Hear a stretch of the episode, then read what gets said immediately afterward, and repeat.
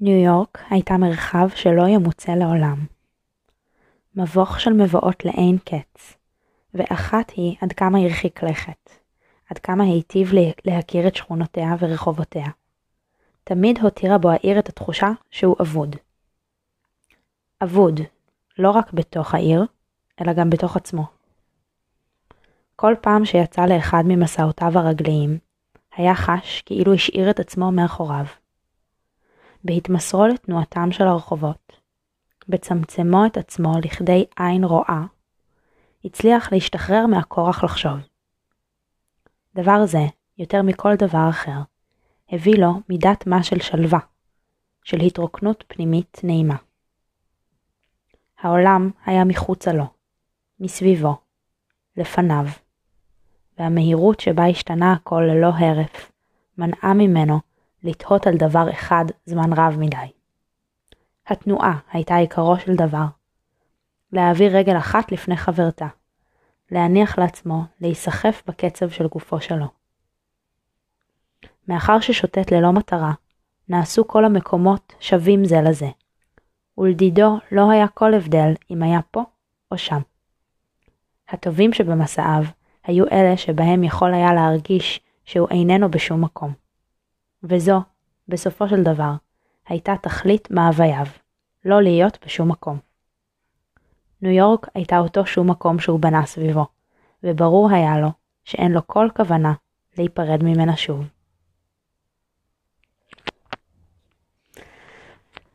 טוב, אז הקטע המהמם הזה אה, הוא די מההתחלה, ממוקם די בהתחלה של אה, סיפור מדהים שנקרא עיר הזכוכית, מאת פול אוסטר. אה, הוא פורסם בתוך הקובץ אה, שנקרא הטרילוגיה הניו יורקית, וזה אחת מהיצירות הראשונות של אוסטר, לדעתי אפילו הראשונה או השנייה שתורגמה לעברית, אז זה אה, ממש מהיצירה המוקדמת שלו. פול אוסטר הוא הסופר האמריקאי האהוב עליי, ואנחנו נדבר עליו הרבה ויהיה גם עוד פרק עליו. ויש לנו כאן את ניו יורק. ניו יורק כמרחב שלא ימוצא לעולם. אה, והסיפור הזה של התנועה ברחובות אמ, הכי עמוסים, הכי אולי מוכרים, הכי מפתים, הכי מלאי התרחשות, שהמטרה העיקרית שלה זה כן, להניח לעצמו להיסחף אה, בקצב של גופו שלו, בלי מטרה. אה, והמטרה של הגיבור שלנו כאן, קווין, בטיולים הארוכים שלו, היא ללכת לאיבוד. ללכת לאיבוד בתוך העיר, בתוך ההמולה של העיר, בתוך המקום שאולי הכי קל לעשות את זה אה, בניו יורק, במנהטן. הסיפור עיר הזכוכית אה, יצא גם כרומן גרפי הרבה שנים אחר כך, כמו מין ספר קומיקס כזה, ממש מומלץ, מהמם ברמות. והוא מדבר על, אה, לגיבור שלו קוראים קווין, וקווין הוא סופר של ספרי מתח. אה, יש לו דמות שהוא המציא שקוראים לו וויליאם ווילסון, שהוא מין השרלוק כזה, הוא הבלש. אמ, ולגיבור של הספר קוראים קווין, זה חשוב כי יש פה איזה טריק כזה, יש פה איזה mind fuck קטן, תכף אני אקרא עוד קטע.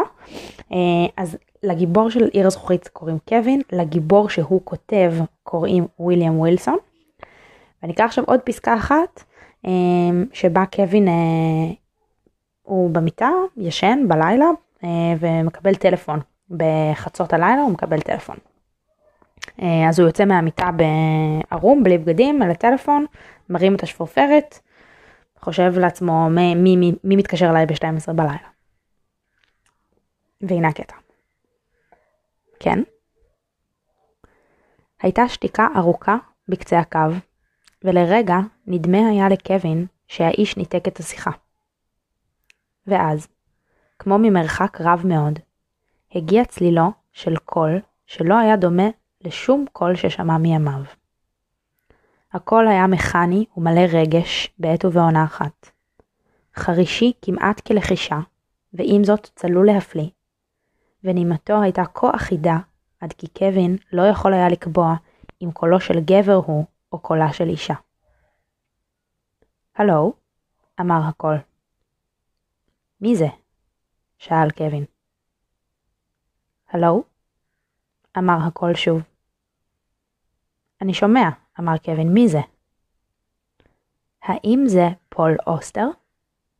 שאל הקול. אני מבקש לדבר עם מר פול אוסטר. אין כאן אדם בשם הזה.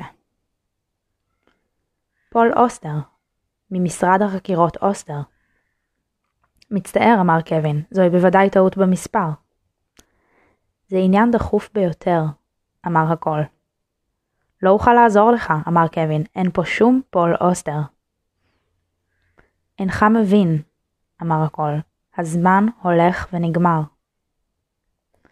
אם כך, אני מציע שתחייג שוב. פה לא משרד חקירות. קווין הניח את השפורפרת. הוא המשיך לעמוד על הרצפה הקרה, עיניו מושפלות אל כפות רגליו, אל ברכיו, אל איבר המין המדולדל שלו.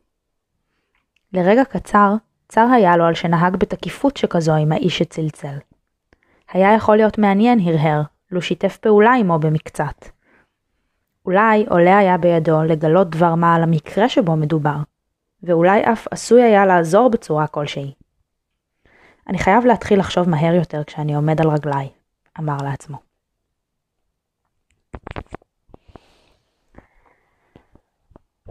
אמ,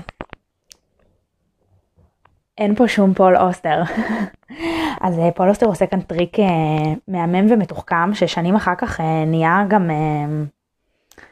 פרקטיקה מוכרת, גם בטלוויזיה נגיד, בת זמננו, של אנשים שבונים דמויות שהם הן עצמם, לא יודעת, איש חשוב מאוד של יהודה לוי וכולי. אבל מה שמעניין כאן זה שפול אוסטר משתמש בשם של פול אוסטר דווקא לא כדמות הראשית, אלא מישהו מתקשר לגיבור שלו ומחפש את פול אוסטר. יש כאן הרבה מימדים של אה, גם אה, מטא, של הסתכלות על, על התהליך, אה, על התהליך של המחבר, כן? כשהגיבור שלו הוא גם כותב, שכותב דמות אחרת. וגם יש כאן, אני מרגישה אמירה מאוד חזקה על מצלצלים לגיבור שלו לחפש את פול אוסטר, אבל פול אוסטר לא נמצא. אה, אז ברור שיש לנו כאן התכתבות אה, ממש מעניינת עם, עם הדמות הממשית שכותבת את הסיפור, אה, ביח... עם הדמות שהיא, שהיא פועלת בסיפור בצורה בדיונית. בלי להרוס את ה... בלי להרוס לכם את הספר, כי אני ממש מציעה שתקראו, זה סיפור, זאת נובלה, היא... זה לא ספר באורך מלא, אבל זה גם לא ממש סיפור קצר. החקירה הזאת אה, הולכת ומתממשת בסופו של דבר, אה, והחקירה הזאת היא קשורה למקור של השפה. אה, יש שם איזה פשע שנעשה סביב מישהו שמנסה לחקור מהי השפה האמיתית, מהי השפה שמתחת לכל השפות, איזשהו ניסוי לגבי אם היינו לוקחים תינוק ומגדלים אותו בעולם אה, בלי עברית או אנגלית או צרפתית או ספרדית, איזה שפה או האם הוא היה מדבר משהו או מבין משהו, שאני חושבת שזה גם מאוד מעניין אה, במובן של סיפור שמתעסק בסיפור ושפה, המדיום שמתעסק בעצמו, כן, וה, ושפה ש, שמתעסקת במהי שפה, במובן הארס פואטי, וזה גם פשוט מעניין כי זה סיפור מותח וכזה שקל להיכנס לתוכו. אמ, אז לסיכום היה לנו היום אה, את הטרילוגיה הניו יורקית של פול אוסטר, אה, גם אה, קצת על ניו יורק, העיר, על הרחובות, על הקצב, על ללכת לאיבוד בהליכה בגריד האינסופי הזה, וגם על סופר שמתכתב עם עצמו ועם תהליך הכתיבה. אמ, ויוצר איזשהו עניין סביב הדבר הזה. תודה שהאזנתם, נתראה בפרק הבא.